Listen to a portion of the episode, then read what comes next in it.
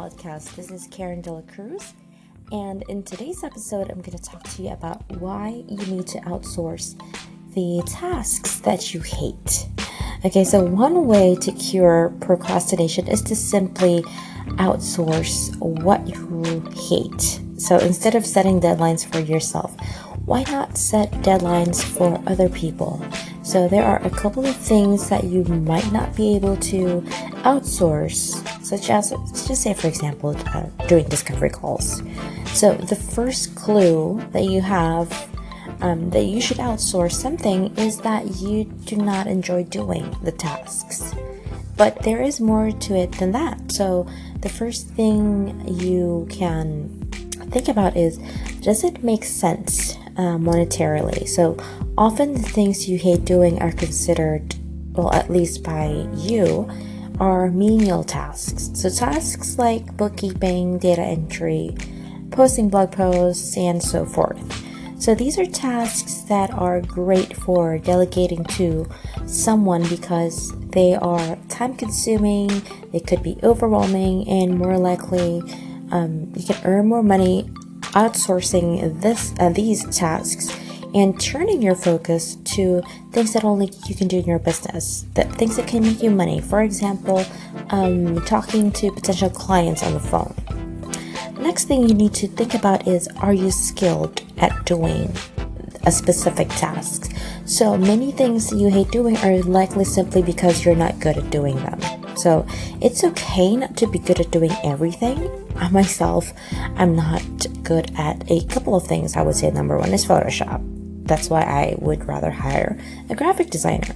So this doesn't mean you are um, not good or you're deficient. So it just means that you can't do a good job doing something that you weren't trained for and or have no talent for. So it's okay. And there is someone, always someone who can uh, do that for you. So, as I have mentioned, a good example is maybe graphic design or building a website. So, if this is not your uh, core function for your business, then it probably takes you 10 times as long to do it. And it looks poorly executed to boot.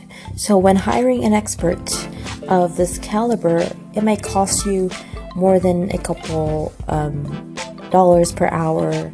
Uh, depending on how much an expert the expert um, charges so the time savings will make up for the discrepancy. Okay, so the next thing is you'd rather be doing something else that you love. Okay, so sometimes you hate doing something just because it's taking away um, the time that you could be spending, um, let's say, on things that you really want to do. When your business gets to a certain point, it makes sense to start outsourcing a couple of activities so that you can do other things that you consider fun to do. Maybe go to the beach with your family or spend a nice weekend by the lake.